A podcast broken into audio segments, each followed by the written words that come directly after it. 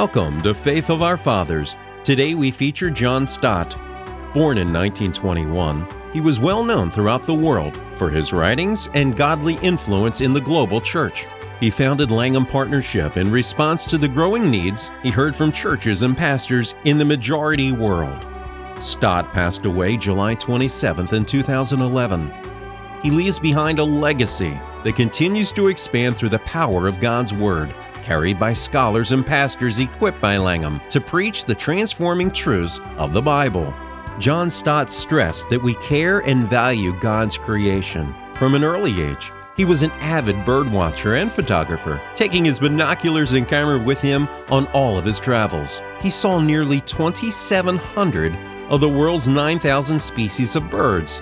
He even published a book, The Birds Our Teachers, illustrated with his own photographs. He was an honorary chaplain to the Queen from 1959 to 1991. John Stott was a pastor to pastors, a servant of the global church, and an author of more than 50 books.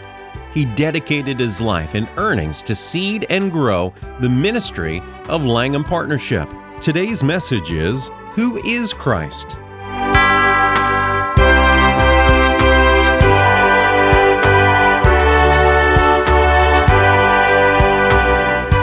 Our subject is the question Who was Jesus of Nazareth?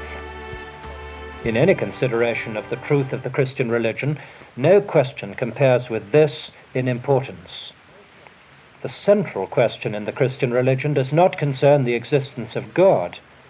There are many people who believe in God who are not Christians. A vague kind of theism is common in England today, and a thoroughgoing atheism there is an uncompromising denial of the existence of any kind of supernatural being is rare in this country. Most people accept the fact that there is something or someone behind this vast and intricate universe in which we live. But this belief in God, conceived in some sense as the creator and sustainer of the world and of the universe, is shared by all great religions and by most philosophers.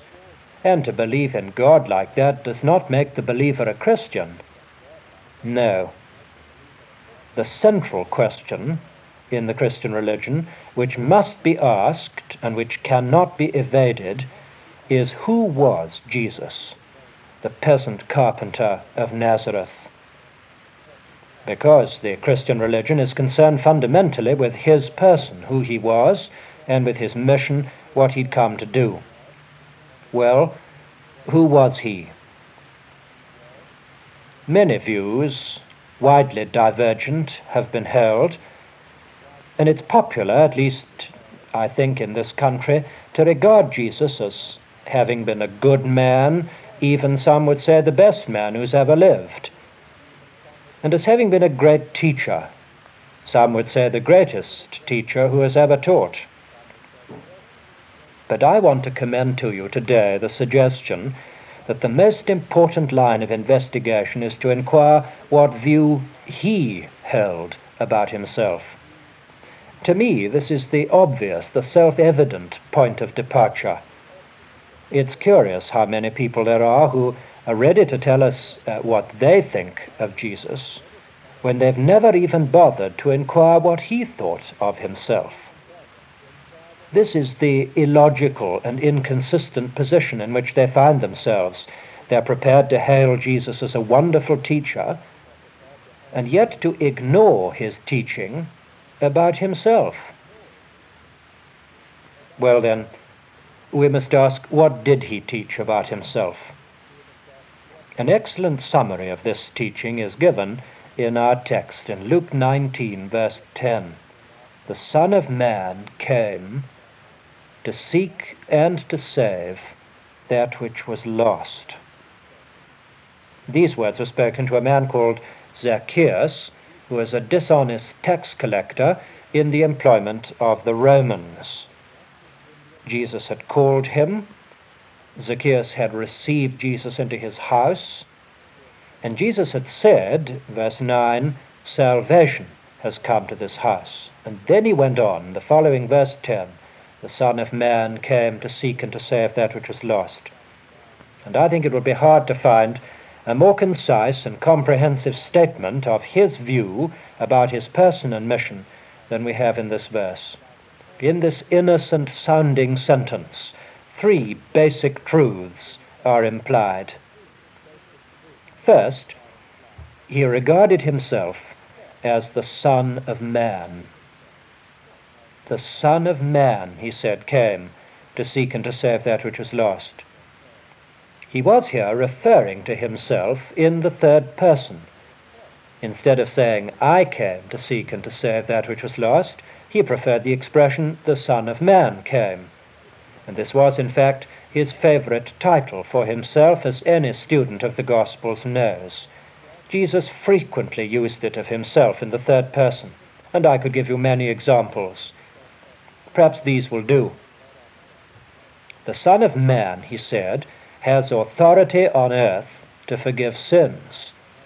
He had just forgiven the sins of a man who was paralyzed, and referring to himself, he says, The Son of Man has authority to forgive.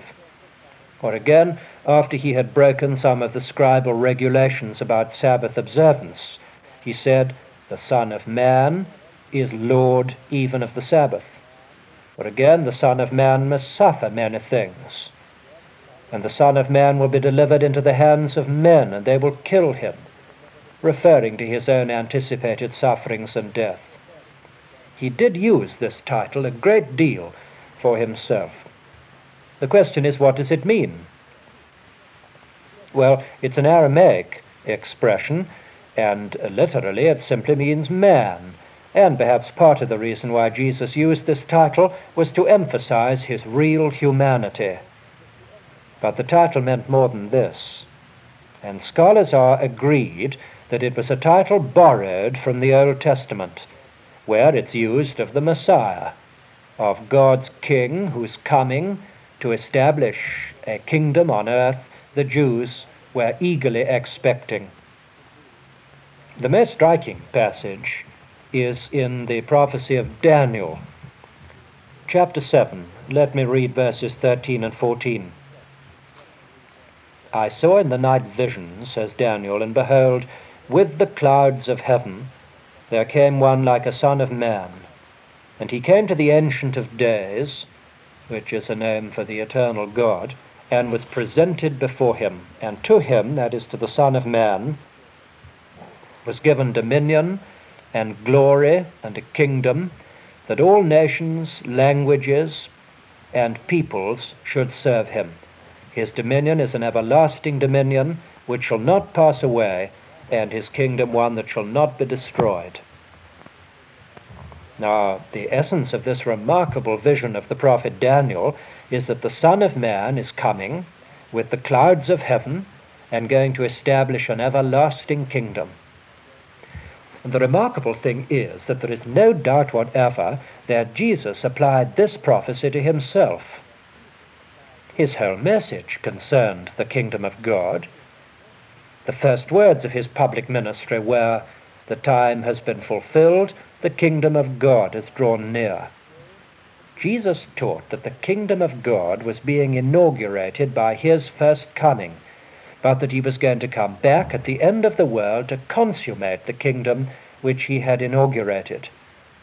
And this final event, this consummation of the kingdom, Jesus called the Son of Man coming in his kingdom. I suppose the most striking example of all is when Jesus was on trial at the end of his life before the high priest and the Jewish council, the Sanhedrin, when he said, You shall see the Son of Man sitting at the right hand of power and coming with the clouds of heaven, which was an abundantly clear uh, claim to fulfill the prophecy of Daniel. There is then there no evidence whatever that Jesus regarded himself as simply another prophet, continuing or maybe completing the long succession of Old Testament prophets. No. Far from regarding himself as another prophet, Jesus claimed to be the Messiah whose coming the prophets had predicted. The scriptures bear witness to me, he said. Moses, the great lawgiver, wrote about me. Abraham, the father of the Jewish nation, Abraham rejoiced to see my day. Or again, on another occasion, speaking to his disciples, he said, Blessed are your eyes. For I tell you that many prophets and kings have desired to see what you see and to hear what you hear, but have been able neither to see it nor hear it. In other words, you are living in the days of fulfillment. You are seeing and hearing the very things which the prophets had predicted. And so Jesus expounded unto them in all the scriptures the things concerning himself. He said that he was the shepherd of whom the prophet Zechariah writes, who would see the sheep scattered abroad after he was smitten. Again, he said that he was the suffering servant of the Lord, whose dramatic uh, portrait is painted uh, in the second part of the book of Isaiah. Or again, he was the Son of Man, coming with the clouds of heaven in the vision of Daniel.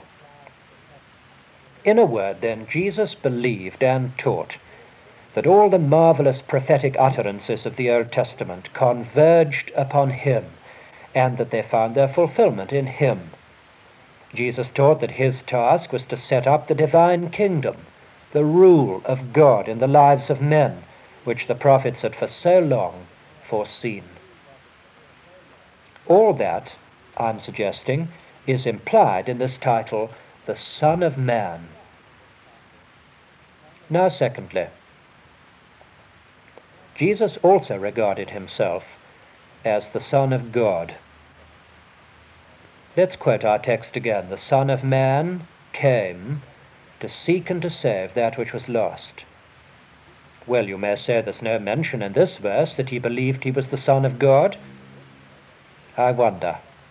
It's not explicit, that's true, but I'm bold to say that it is clearly implied in this verse, and that in the verb that Jesus used. The Son of Man came, he said. What does that mean? Where did the Son of Man come from? Did he mean that the Son of Man had come from Galilee into Judea? Or that he'd come into Jericho? Or that he'd come into Zacchaeus' house? No, it's plain that he didn't mean that. The Son of Man had not just come into Zacchaeus' house to seek and to save that which was lost. Besides, in the Greek, the verb, which is an in an emphatic position in the sentence, is in the aorist tense. That is to say, it refers to a decisive event in the past. Not the Son of Man uh, has come into Jericho, but the Son of Man came. And there is only one legitimate interpretation of, the, of, of this verb, and that is that he came down from heaven. The whole teaching of Jesus expresses his consciousness that his life and his existence did not begin in the stable in Bethlehem where he was born. The Lord Jesus was aware of a pre existence before birth, and his language bore witness to it. Take a man today who is imbued with a strong sense of vocation and mission in the world. He would never use the language Jesus used. He might, I suppose, say of his life's work for this I was born, but he could scarcely say, I came for this, or I was sent, which are the two expressions Jesus used. And when he said, I came, he meant from heaven, and when he said, I was sent, he meant by the Father. And I think, at the risk of, of wearying you, uh, I must give some examples. Are you a king Pontius Pilate asked Jesus during the trial, and our Lord's reply was this For this I was born, and for this I came into the world to bear witness to the truth. Jesus, you see there, recognized that he came into the world. Or again, Mark 10:45, the Son of Man came not to be served, but to serve, and to give his life a ransom for many. Or again, I am come that they might have life, and that they might have it more abundantly. John 10, verse 10. Or John 6, verse 5. I am the living bread which came down from heaven. Or again, no man has ascended into heaven, but he who came down from heaven, the Son of Man. You see how often, and these are examples selected at random, but you see how often Jesus referred to his coming, meaning his coming into the world. Or take the other expression, his being sent. I must preach the good news of the kingdom of God, he said, to the other cities also, for I was sent for this purpose. Luke 4, verse 43. And in the great discourses of St. John's Gospel, God is described commonly by Jesus as the Father who sent me, while he described himself as he whom he hath sent. Here's an example John 5, verses 37 and 38. The Father who sent me has himself borne witness to me, but you do not believe him whom he has sent. Well, I don't think there's any need to multiply these examples. The evidence is really quite plain and unequivocal that Jesus both believed and taught that before he was born into the world of time, he had lived with the Father in eternity. Before Abraham was, he said, I am, eternally pre existent. He knew, in the words which St. John employs, that he had come from God and that he went to God. Now, this eternal relationship with God, of which I have suggested Jesus was conscious during the days of his flesh, he described in terms of God being the Father and himself being the Son he was aware of this intimate relationship between himself uh, and the Father. It is not possible, honestly, to blur the issue by shrugging one's shoulders and saying, well, but isn't God the Father of all men and aren't all men the, the sons of God? Because although Jesus did teach that his disciples were the children of God and that God was their Father, Yet he maintained that this relationship uh, with, was, with the Father which he enjoyed was unique, and that their relationship was secondary, and that it was derived from his. It was a kind of earthly reflection of the eternal reality which he knew in his own consciousness. Here is the most striking statement of it. All things have been delivered to me by my Father. No man knows the Son except the Father, neither knows any man the Father except the Son, and he to whomsoever the Son chooses to reveal him. You see, he speaks of the Father and the Son in absolute terms, and he claims that there is a unique reciprocal knowledge and understanding between the Father and the Son. Now, all that I'm suggested is implied in this verb, the Son of Man came from heaven into the world. There then is the second lesson that we may learn from this text that Jesus regarded himself as the Son of God. And that brings us to the third, which is that Jesus also regarded himself as the Saviour of the world.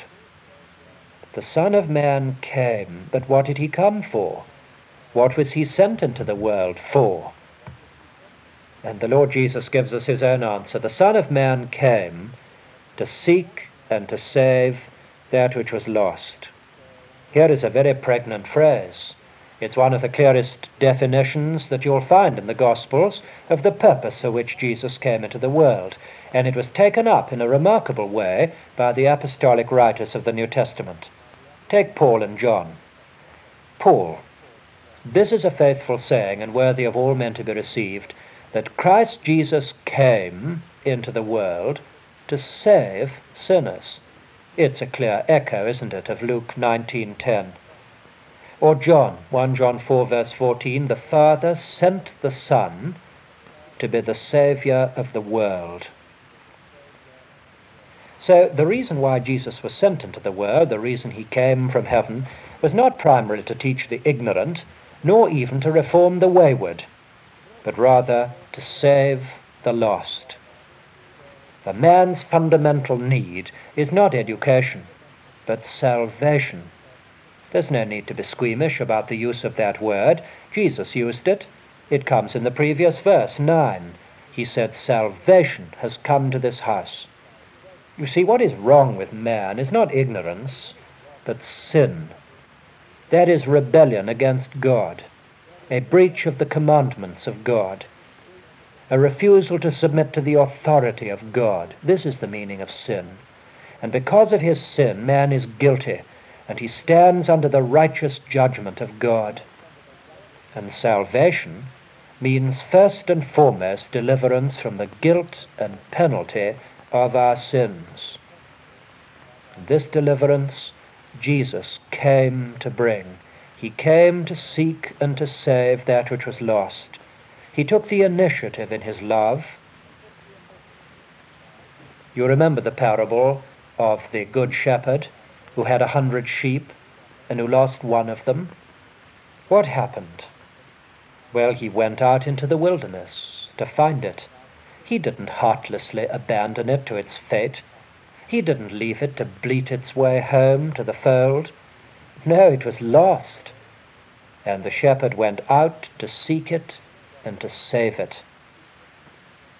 And the Bible says that we are lost. All we like sheep have gone astray.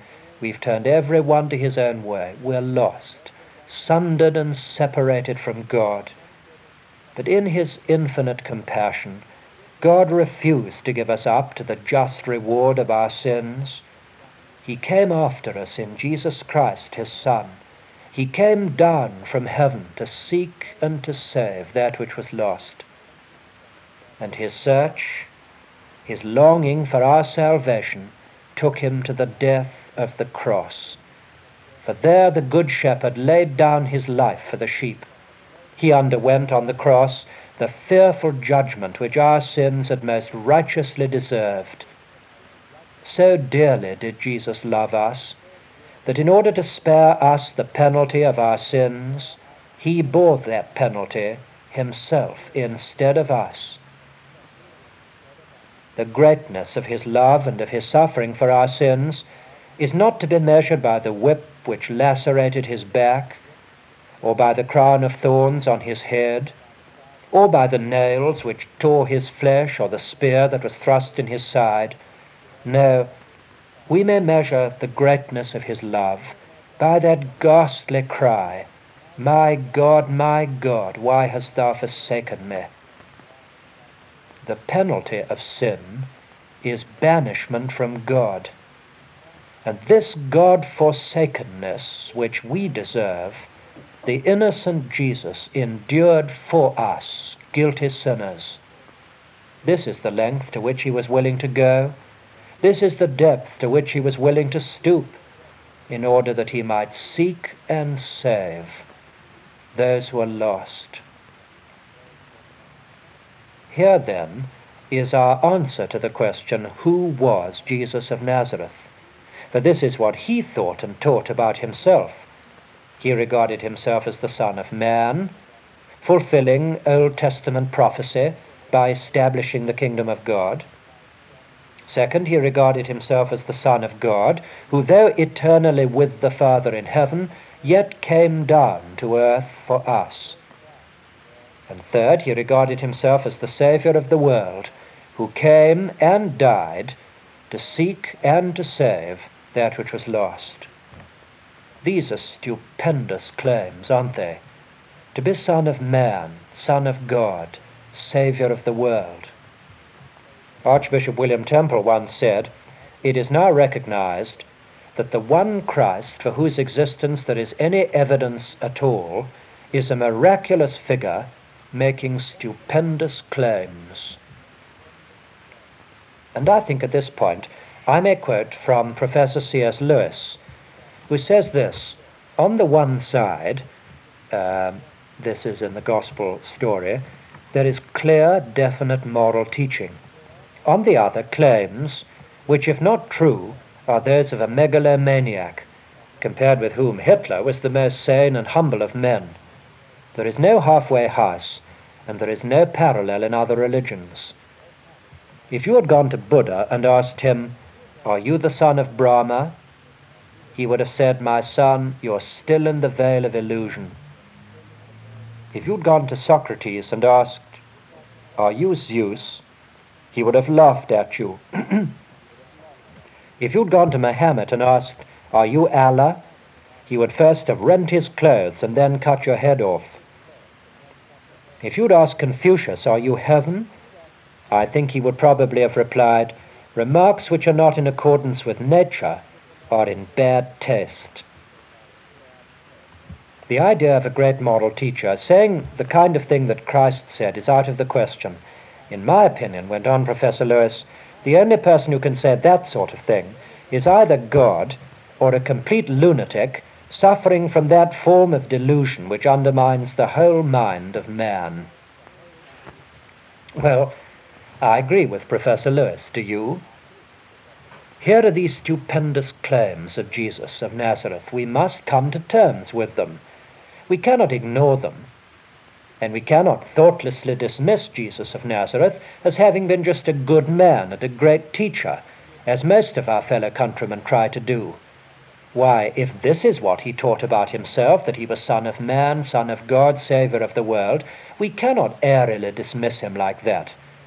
Rather, we shall have to decide that he was either a dastardly impostor who has deceived millions of people into believing his lies, or he was himself deluded, his poor mind unhinged, or he was true. Those, I suggest, are the only three possibilities where Christians unconditionally reject the slander that Jesus was either a liar on the one hand or a lunatic on the other. These theories simply do not fit the facts. They're inconsistent with the evidence. Take a liar. Are we to believe that he who said, I am the truth, and that he had come to bear witness to the truth, deliberately lied himself? Are we to suppose that he who condemned the Pharisees for their hypocrisy went and eclipsed their hypocrisy by his own? Surely we cannot believe that. All right then, was he mad? But was he? Was he mad who lived such a life of incomparable moral splendor? He loved publicans and sinners. He had compassion on the outcasts and lepers and harlots. He washed the feet of his disciples like a common slave, and he prayed for the forgiveness of those who inflicted upon him the torture of crucifixion. Tell me, are these things, his compassion and love, his humility and unselfishness and self mastery, are these things the symptoms of paranoia? Surely you cannot believe that. Christians, then, prefer to accept what Jesus taught at its face value that he was the Son of Man and the Son of God and the Saviour of the world. And this is the irreducible minimum of Christian belief about Jesus that as to his person, he was Son of Man, Son of God. As to his mission, he came to seek and to save that which was lost. Do you believe that? It's not enough to believe, we've got to act upon our belief we must come personally to Jesus of Nazareth and with Thomas fall at his feet and say, My Lord and my God. And then, just as Zacchaeus received Jesus into his house, we must receive Jesus into our hearts and lives and into our personality. And we must commit our lives to him as our Savior and as our Lord. That's what it means to be a Christian and only that is consistent with our Lord's own statement. The Son of Man came to seek and to save that which was lost.